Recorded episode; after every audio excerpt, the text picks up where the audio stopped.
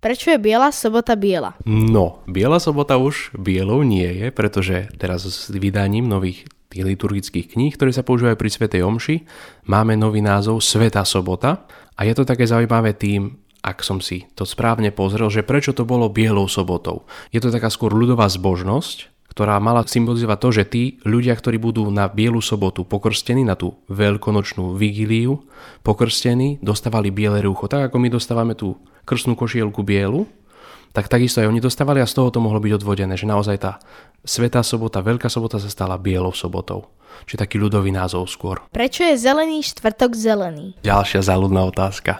Znova môžem iba podotknúť, že už to je štvrtok Pánovej večere, kedy si pripomíname také dve základné sviatosti, ktoré máme, sviatosť Eucharistie a sviatosť kňazstva.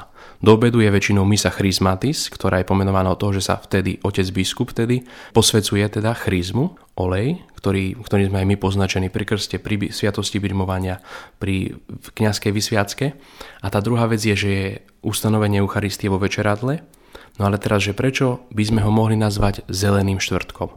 To je možno odvodené znova z tej ľudovej zbožnosti, že v Getsemanskej záhrade boli zelené stromy. Teda práve v ten deň Judáš vydáva Ježiša do rúk Židov a mohlo to byť odvodené od toho práve. Takýmto prirovnaním toho, že v Getsemanskej záhrade prišla tá zrada a z toho, že tam bola tá zeleň, tak sa to nazvalo zeleným štvrtkom. Lebo naozaj vtedy sa pripomína tá Judášova zrada. Ale my už teraz vieme, že to je štvrtok Pánovej večere, kedy si pripomíname Eucharistiu a sviatosť kňazstva. Kedy sa začína Veľkonočné trojdnie? Veľkonočné trojdnie vo Veľkom týždni začína sa Svätou omšou vo štvrtok Pánovej večere, kedy si pripomíname Eucharistiu, ustanovenie Eucharistie, nasleduje potom piatok utrpenia Pána, Svätá sobota do obedu a potom to vrcholí Veľkonočnou vigíliou, ktorá je väčšinou po 19:30, to musí určiť biskupská konferencia, kedy je hora kompetens takzvaná, kedy sa môže sláviť po západe slnka táto svätá omša. Čiže to je Veľkonočné trojdnie, tieto 3 dni za sebou idúce.